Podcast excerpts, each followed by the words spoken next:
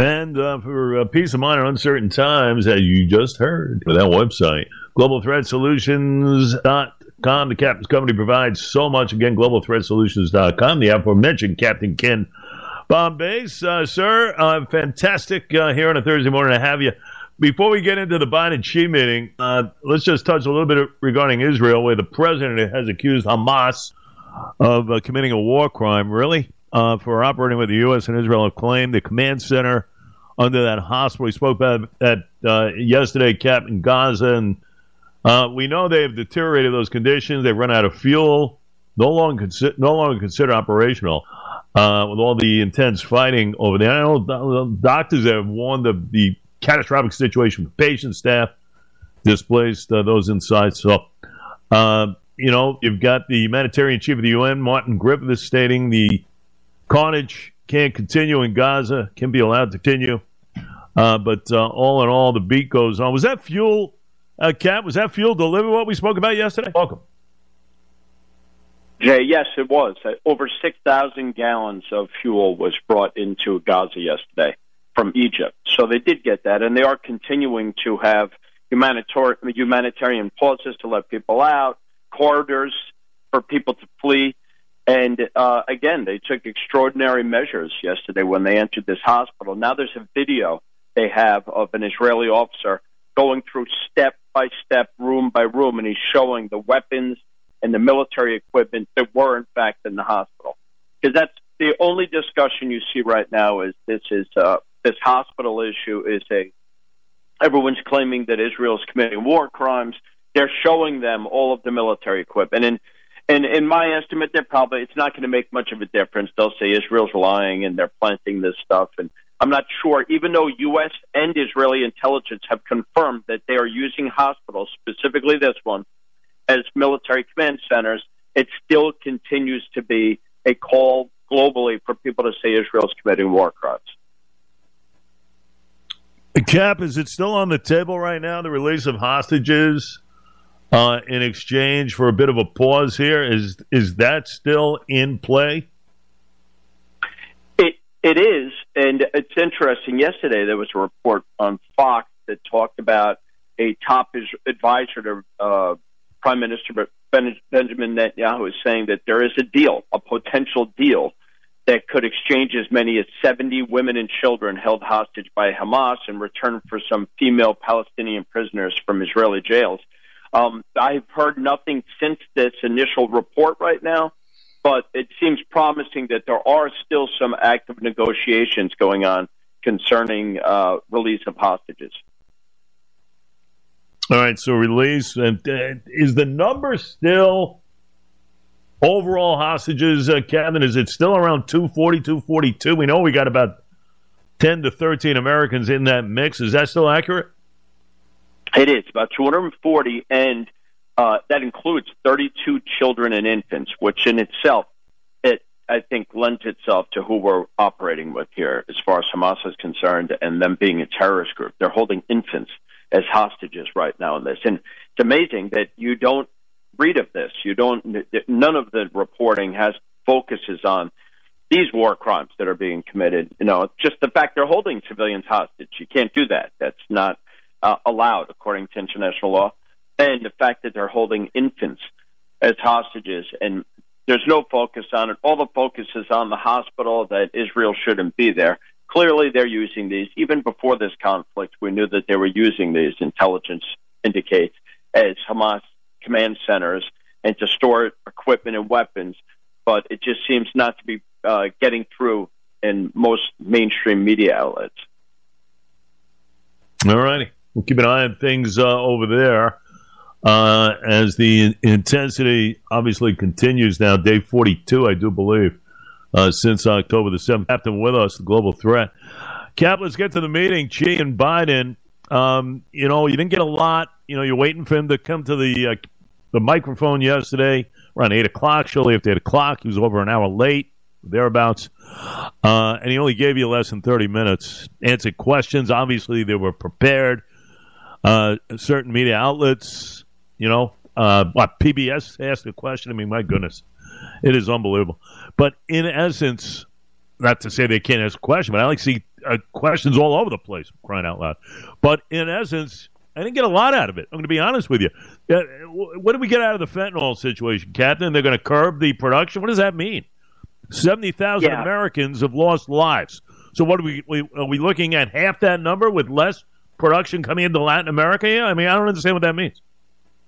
Yeah, I, it's so very vague, Jay. If you were to ask me right now, based on this conversation yesterday, next year, if you and I jump on the radio and we evaluate statistics, I, I would say it's going to have very little impact what that conversation was yesterday. What does it mean? Are they going to ban the export of these ingredients? And are they going to be banning it to Central or South America, which is where so much of it's coming through? Um, I'm not sure. They didn't go into any specifics, and that was the same way with so many of the topics, the main topics, which was fentanyl, um, some military discussions as far as artificial intelligence, um, Taiwan.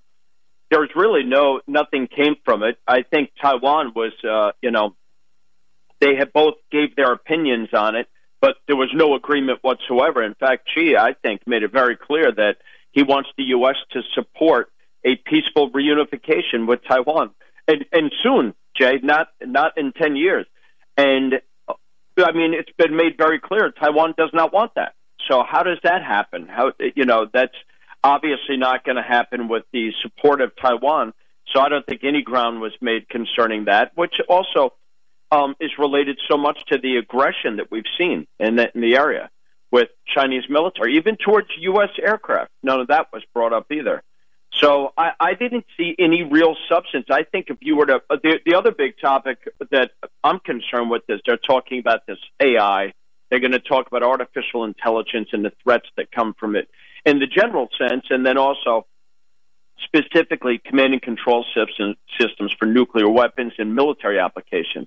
And I just want to say that, you know, it's, it seems interesting that China is willing to um, discuss this and, and willing to come to an agreement on this, it's because you know they stand to benefit more from this than the U.S. We're more advanced in that area than they are as far as military applications go. Of course, they would want to see that some limitations on what we're allowed to do with artificial intelligence coming to the as far as military applications. But I think what's most important, Jay, is what they didn't talk about. You know, did they talk about COVID and the Wuhan investigation and what happened and how they handled this? Did they talk about the spy balloons? Did they talk about Chinese police stations in New York City or purchasing land near military bases all over the country? Did they talk about a Cuban spy base, a Chinese Cuban spy base, or a secret biolab that was found in California warehouse that God knows how many more there are? Um, they've targeted pro-democracy people that have fled China in the U.S. There's so many things to talk about that were not spoken about. Yeah, a lot. Uh, you didn't get a lot either. You didn't get a lot from that press conference. Listen, the the, the hundred thousand dollar question would have been curbing the production of fentanyl. We know it's coming into Latin America distributed uh, down at the border, Mr. President. If that is the case, seventy thousand lives, you're curbing production. What does that mean? Uh, overall, it wouldn't mean to maybe secure the border until we have a handle on this, Mr. President.